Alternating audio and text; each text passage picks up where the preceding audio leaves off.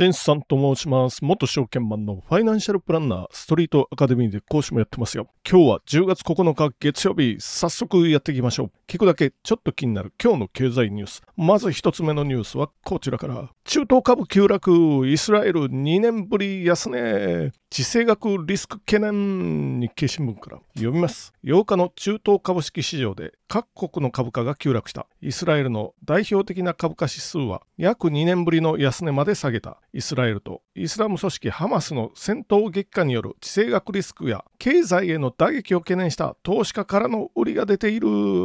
ということで、週末かな？週末ね、ハマスの側がイスラエルにあの砲弾を落ち込みましたよね。何千発と落ち込んで、今の現状のところ1100人死亡とかってなってます。ハマスはまず何かっていうと、パレスチナの武装組織ですよ。まあ選挙やったりもしてますけどね。で、あのガザ地区っていうところがあって、ここを抑えてる組織ですよね。最新、最新っていうかまあ BBC 見てると、イスラエルの内側の方に入ってますね。パレスチナの兵士が何人か。で、そこでも銃を撃ったり、あるいは人質ですよね。イスラエル人を人質として53人とハマスのが言ってますけど、まあ連れてきて、あの、パレスチナの側に連れてきて人の盾にするのかっていうことですよ。これ、イスラエル空軍が爆撃してて、BBC のサイトで見てると、あの、11階建てのパレスチナのビルがあっという間にね、あの、瓦礫化してるっていう映像も、動画もありますよね。まあ、そうならないように人質としても、まあ、狙われやすいようなところに置くのかとかっていう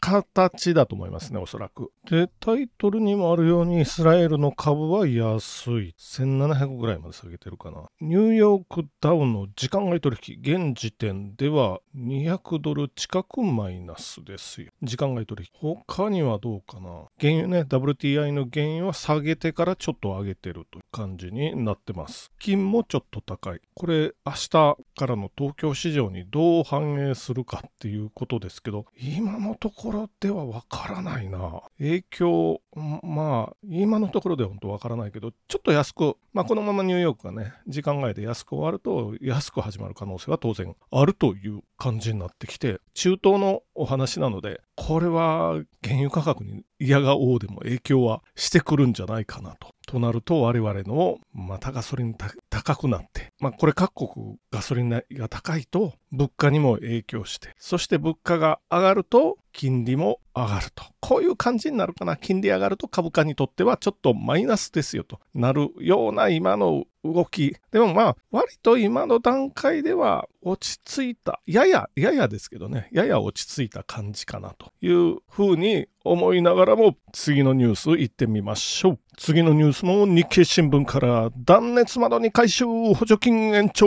政府経済対策冬場へ切り替え促す読みます。政府は住居の窓を断熱性の高いものに改修する工事への支援制度を延長する方針だ。工事にかかる費用の半分ほどを国が負担する仕組みでエネルギー消費が増える冬場を見越して対応を促す。10月中にまとめる経済対策に盛り込むということで二重窓あるじゃないですか。二重窓ね。断熱性が高いというやつですよ。あるいは防音性も高いですよね。でうちなんかは二重窓じゃないのでこれね制度としてはいいかなと。前か前々から思ってるんですけど200万円まで最大50%出してくれますよっていうお話なので今やった方がいいんじゃないとふと思いながら今リクシルのホームページに見に来てるんですけど、まあ、内側にねインプラスとかっていうのがまず今の窓を使いながらっていうのは内内側にねもう一枚窓をつける感じですよ。外側のは外さない。これインプラス。リクシルの商標名。インプラスフォーリノベーション。みたいなのはありますけどね。で取り替えるのもありますよ。でマンションにもつけられますよ。まあただし賃貸だと大家さんに当然許可を得ないと。あ許可を得ないというかまあ普通はやらないかな。あるいはもう大家さんやってくださいよっていう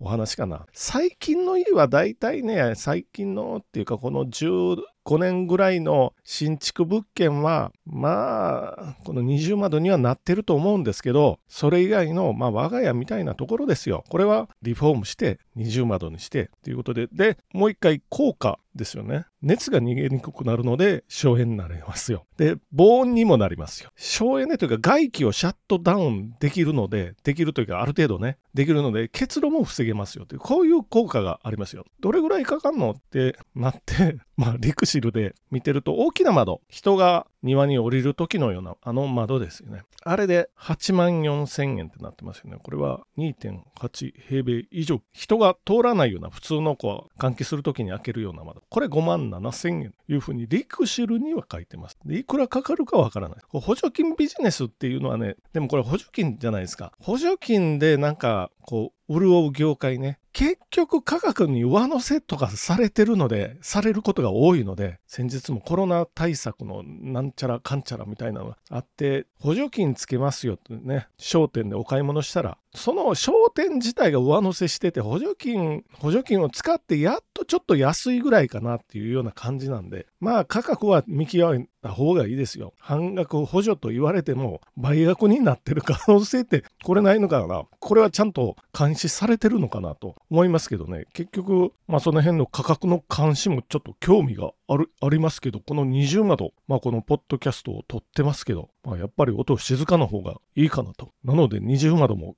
関心あるぞと思いながら次のニュース行ってみましょう。最後のニュースは、アイラドットから日本の GDP は世界13位から27位に転落。先進国のグループから転落しかねない。読みます。日本の国際的地位が低下している。2012年には日本は G7 の中で上位グループだったが、今や最下位に転落した。経済学者の野口幸雄氏は、今の状態が続けば、日本は先進国の地位を失う可能性が強いと指摘する。プアジャパン気がつけば貧乏大国朝日新書から一部抜粋。再編集して解説する。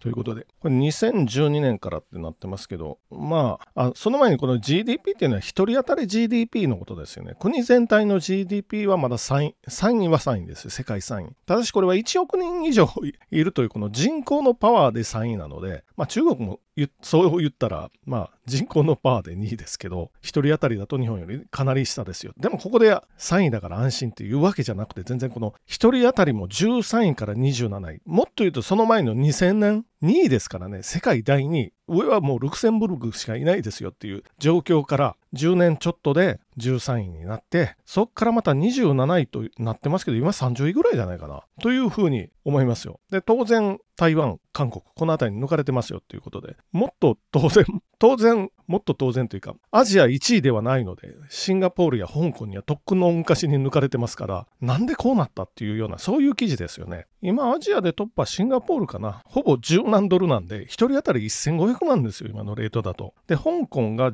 16位かな、世界。16位。6万2000ドル。こんな感じになってきてますよ。で、タイ、韓国とか台湾に話を戻すと、2010年からのこの間まで、12年間、22年までなので、日本は1.1倍しか、ね、成長してないんですけど、韓国は1.6倍、台湾は1.7倍になってますよ。ということでね、まあ、さらに差が逆転されて、で、こっから先もおそらく差は開いていく一方ということになるでしょう。記事じゃないけど、まあ、この記事の中にはアベノミクスがどうのこうのって書いてますけど、アベノミクスのまあ失敗した点といえば、金融緩和だけやってしまって、そこでとどまったっていうことは3本の矢っていうのを覚えてますかね？これは金融緩和があって、で、財政出動があって、で、最後の矢は、3本目の矢はまあ成長戦略とかね、規制緩和とか、まあそういうお話ですよ。で、日本のこの停滞の原因は、まあいろいろあるでしょうけど、まあ圧倒的にあれですよ。デジタル化の失敗。これに尽きるかなというふうには思ってますよ。いまだにまあハンコ。ハンコまだなくならないですよね。ありますよね、ハンコ。コロナの時に発覚したファックスとか、フロッピーディスクとか、ああいうやり取りですよね。これも完全に失敗してますよ。で、今のマイナンバーやろうとしたら、わーわーわーわー騒いで、で、もう一歩も前に進めなくなる。この辺かなっていう気はしてますよ。韓国の成長はこれ逆ですよね。あ中国もそうですけど、デジタル化がうまくいってる。残念ながらデジタル化は、まあ、韓国はそうじゃないですけど、中国のような独裁国家と相性がいいので、それがまあ中国急成長したこと、原動力の一つにもなってるかなというふうには思ったりもしますよ。まあ他にも原因は、まあ段階の世代が70代になって、これ残念ながら若い人たちというか、まあ、派遣とか、派遣って、あ、まあ非正規か。非正規。これ奴隷のように扱われてますよね。シルバー民主主義と言われて、まあ久しいと思うんですけど、選挙に行きますからね。数いますからね。あの、200万人以上生まれてますから、270万人生まれてますから、段階のせいでは1年あたり。まあ亡くなってる人たちもいるとはいえ、まだ圧倒的に若い人たちに比べると数が多いので、しかも熱心に選挙行って、って老人にとって、老人って言ったら怒られるかな。都合がいいような政策を言ってくれる人たちに投票して、で、またあの、テレビの言うことを真に受けてますからね。結構ワイドショーも75歳ぐらいなんで、まあ、ワイドショー朝から見て、まあ、ワイドショーのコメンテーターの言うことを真に受けてる人も多いんじゃないかなと。コロナの時の対応がそうですよね。某テレビのコメンテーター、社員コメンテーターみたいに、ポルシェに乗ってる社員コメンテーターの人が、PCR PCR 検査を徹底しろって言ったら、もう、あ、そっか、テレビで民、まあ民意というか民間の声ですよね。わーわーって言って PCR、PCR、PCR ってもうやってましたよね。検査しても大して意味ないぞみたいな 感じだったんですけど、やりましたよね。僕も2回か3回ぐらいやりましたよ、PCR 検査。じゃないと、あの、旅行に行けなかったんで、あの、旅行支援とかももらえないので、仕方がなくやったっていうことは、これなんか意味あんのかなと思いながらやってましたけど、まあ、テレビの声とか、まあ、割とま、まだ影響力ありますよね。もうほとんどテレビ見ないですけど、まあ、いろんな原因があるけど、これ日本大丈夫かなと常に思いながら今日も終わっていってみましょう。じゃあ本日もご清聴どうもありがとうございました。